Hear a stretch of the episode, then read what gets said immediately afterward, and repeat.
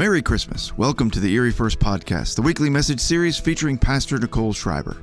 Today is the conclusion of our Christmas series called Good News, Great Joy. Pastor Nicole has been examining the people and circumstances surrounding the birth of Jesus in the Bible. So, what is the good news? Very simply, it's that God wants to be close to you, and He sent His Son to earth for you. Today, Pastor Nicole is going to show how this incredible moment changed the world forever and how it can change your life today. So let's get started.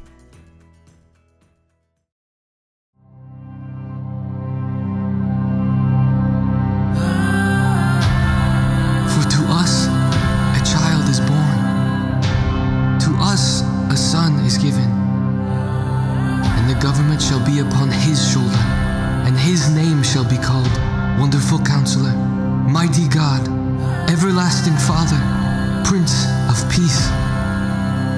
Of the increase of his government and of peace there will be no end, to establish it and to uphold it with justice and with righteousness from this time forth and forevermore.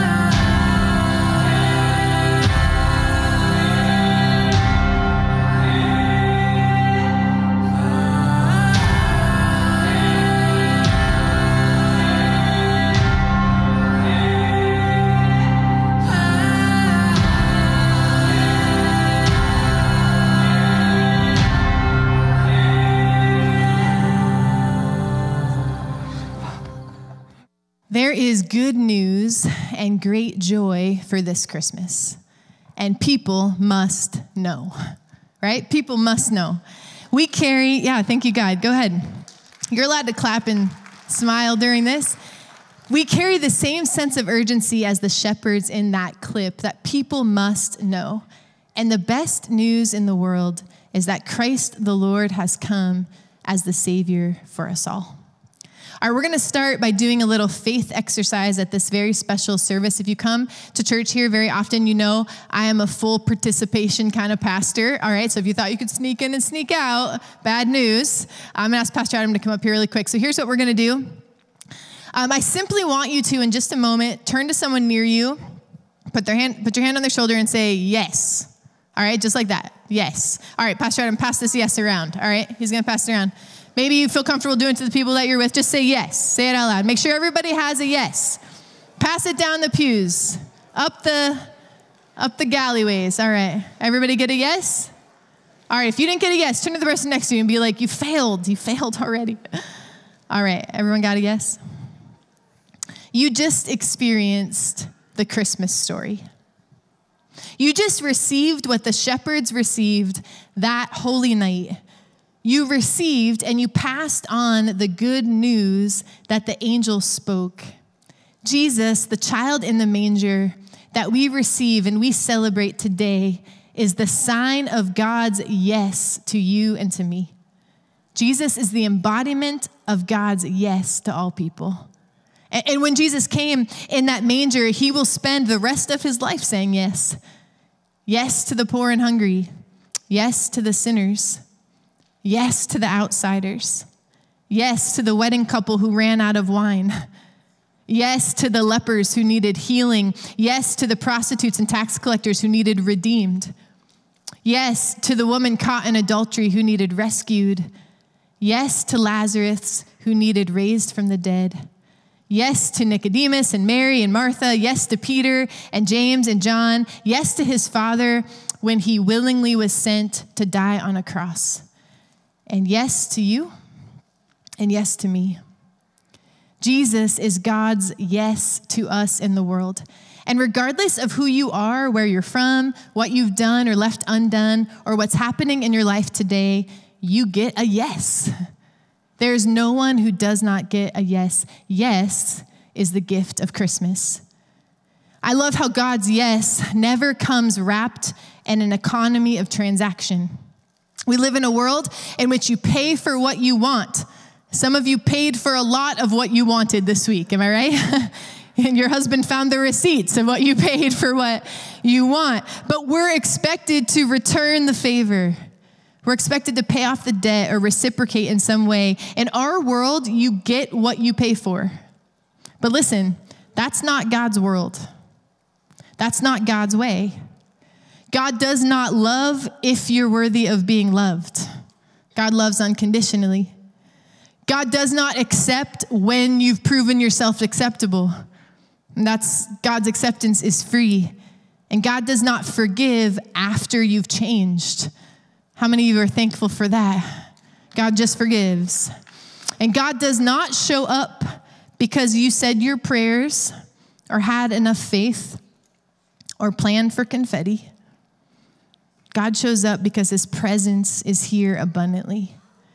There are no prerequisites to God's yes. That's the gift of Christmas God's overwhelming, joy filled yes. And man, that is the best news. That is good news, worthy of great joy.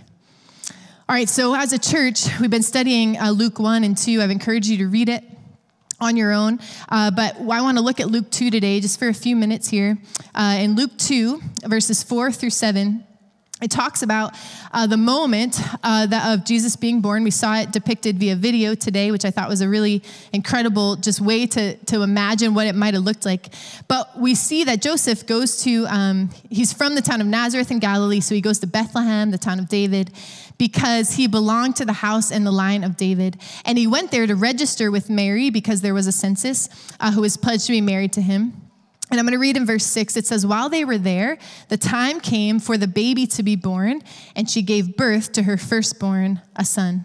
And she wrapped him in cloths and placed him in a manger because there was no guest room available for them.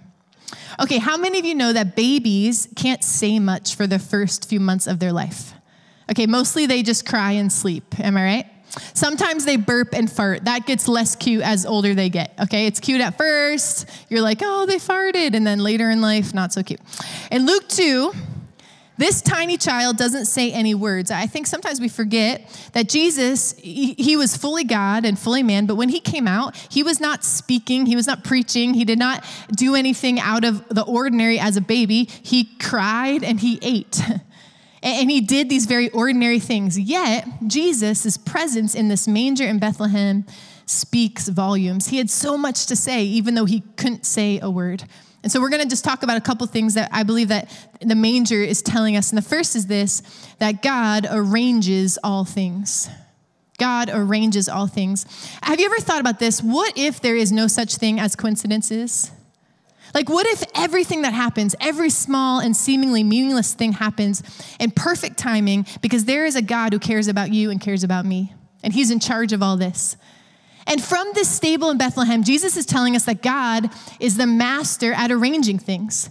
In fact, your world today might seem to be out of control, but God is still in charge.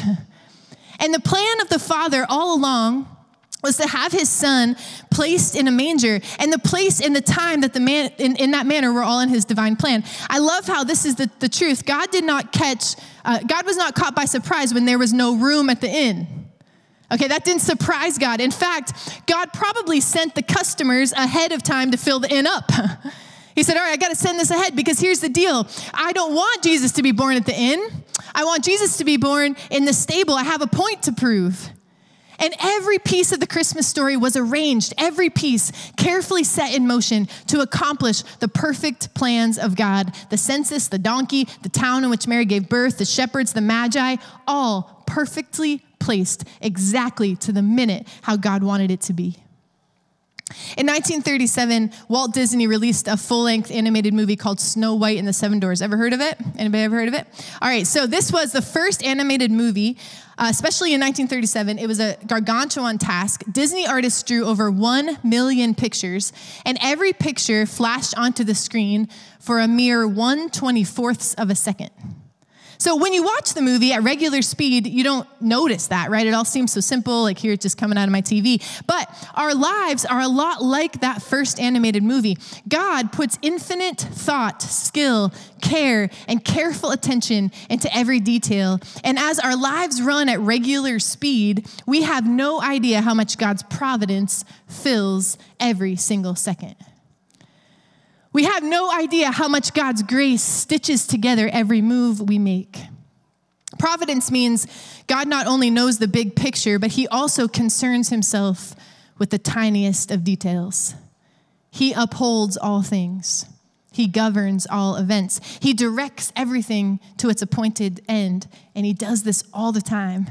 He did this in Bethlehem all those years ago, and He's doing it for your life. And so, no matter how things look in your world right now, no matter how they look to you, I want you to know stay close to the Father because He's arranging things. He's arranging things. He's arranging things so the miracle is going to be born. All right, second, God changes things. How many of you say, Yeah, God changes things? God has changed me. God's changed something around me. All right, just say, Come on, let's go. Yes, right? It's Christmas. You could say things, okay? God changes things. Now, when humanity was created, it's recorded that Adam and Eve, the first two human creatures, were fully had intimacy with God. Imagine this they never felt far from Him. They never struggled to believe or know him or see him. They didn't ever wonder, was this God's direction or really bad pizza I ate the night before? okay, they never had those questions. They were fully, as close as the person is sitting next to you, they knew God. But sin messed it all up. Sin separated us from God. Sin made it hard to see God and take Him at His word. And sin kept us from the closeness with God. And it still does today. That's like the problem with sin. But God, in His goodness, had a solution. He had a game plan to change things.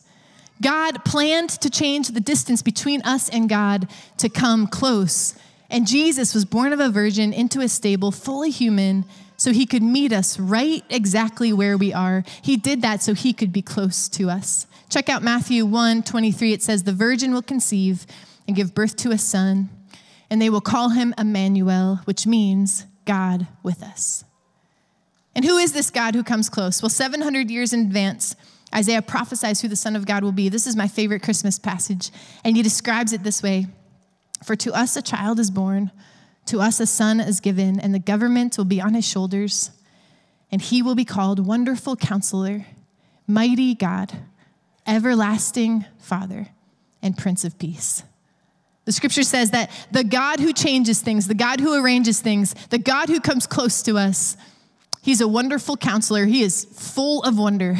he's available to help us through the valleys and the mountains of life. He is a God who sympathizes with every emotion and need. And he's not just that, he's a mighty God. He, he is far supreme to anyone or anything else. He's the greatest, he's the best. He is the name above all names. He is and will be the mightiest of all gods ever declared by humankind. And everything that we see, everything that lives, everything that has breath, every mountain, every lake, every star, every ocean, every tree, that's all made by God and sustained by this mighty God. And this is the same God who's like, hey, I want to be close to you. I'm coming close to you. His name also is Everlasting Father. He sacrifices for us, He provides for us, cares for us. He will do all these things for us forever.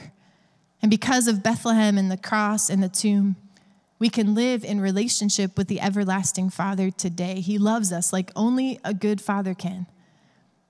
And lastly, this passage says his name is Prince of Peace. He has the authority to dispense peace, to give out peace. You can't buy that anywhere, any place. The Prince of Peace is the only one that brings that something special into our hearts. The, the Word of God calls it shalom. It's that wholeness and completeness. It's the thing our hearts are missing. That's who God is. He is the wonderful counselor, mighty God, everlasting Father, Prince of Peace, and He wants to come close to us. And God, in all these things and so much more, I love how we see over and over in the scripture everything Jesus touches, He changes. Everything Jesus touches, he changes, especially people and places that open up willingly to him. And maybe the best news about Isaiah 9 6 is that Jesus is not just wonderful counselor, mighty God, everlasting Father, Prince of Peace at Christmas. He's these things 24 7, 365 for eternity. This is the God that we serve every day the God who comes close. Okay, so God arranges things, God changes things. Here's the last thing I want to pull out of Luke 2 God exchanges things. I was reading an article uh, recently about a woman named Demi Skipper. In May of 2020, she found herself in a really difficult place financially. And so she uh, just got a bobby pin out of her the drawer of her house, and she posted it on Craigslist and asked if anyone would trade her anything, just something, for this bobby pin. That's all. Felt like she, that's all she had of value. And a woman from Georgia who kind of felt bad for her graciously traded her a pair of earrings. So then Demi posted the earrings for trade, which eventually she it turned into a set of margarita glasses. Then the margarita glasses yielded her a vacuum. After a vacuum, she traded it for a snowboard, the snowboard for an Apple TV. The list went on and on, increasing a little in value each time. And Demi documented her exchange journey on social media, and over 5 million people followed along.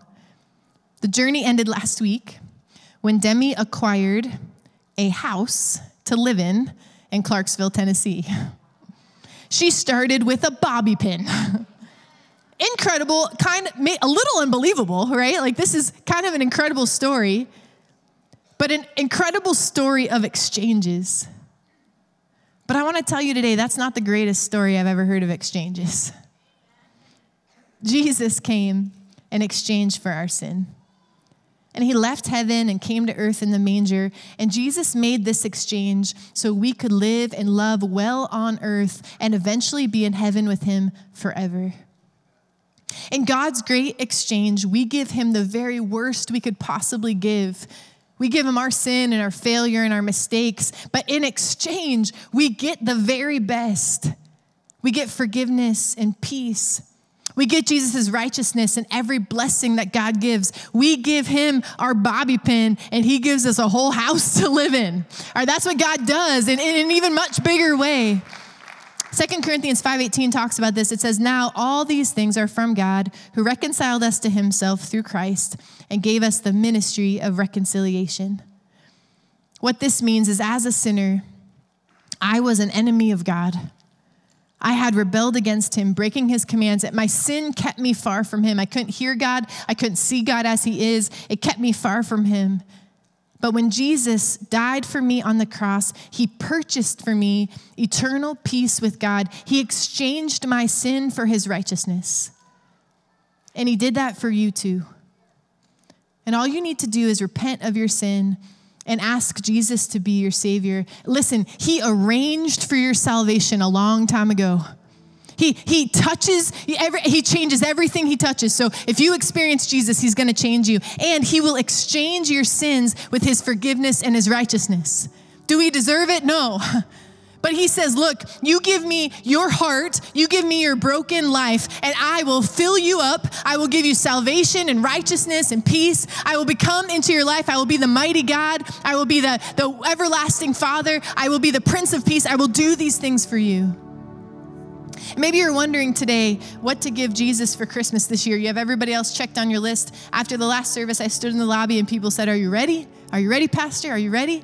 And I started wondering if I was ready. like, do I have something for everybody? Do I have the salad for my in laws tomorrow? You know, do I have all these things that I need? And maybe it's never even crossed your mind what to give Jesus for Christmas this year. But I want to tell you, He only wants one thing. He only wants one thing He wants your heart. And not just part of it, but all of it. And no gift you give this year to anyone else will be more epic than that.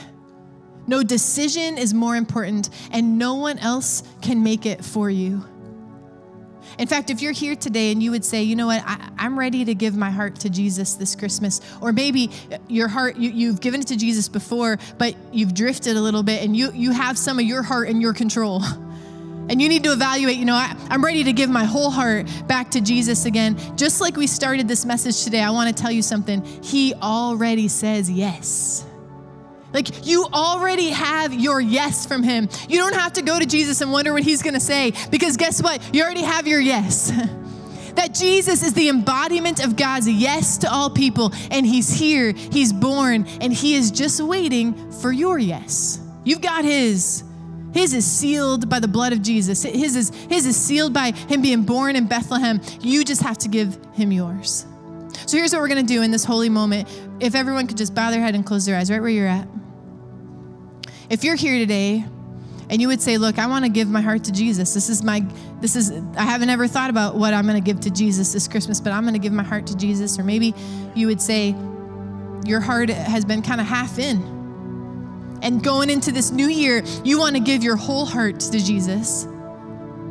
Just pray this prayer along with me. You can whisper it under your breath or just say it in your mind or write it out on a card. But let's just say this. I'm going to pray this for us. Dear God, I know that I'm a sinner. And I confess that I have broken your law and that my sins have separated me from you. And so I confess my sin and I ask Jesus Christ to be my Savior. I believe that Jesus is your only Son who was born in a manger, who died on a cross for me, and rose from the dead on the third day. And so, with all my heart and all my soul, I'm trusting you alone for my salvation. Please forgive my sin and save me. Come into my heart, Lord Jesus. Make me a brand new person.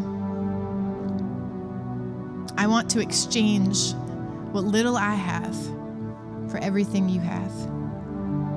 And it's in your strong name I pray. Amen. Amen. Can you give God thanks for those that prayed that prayer today?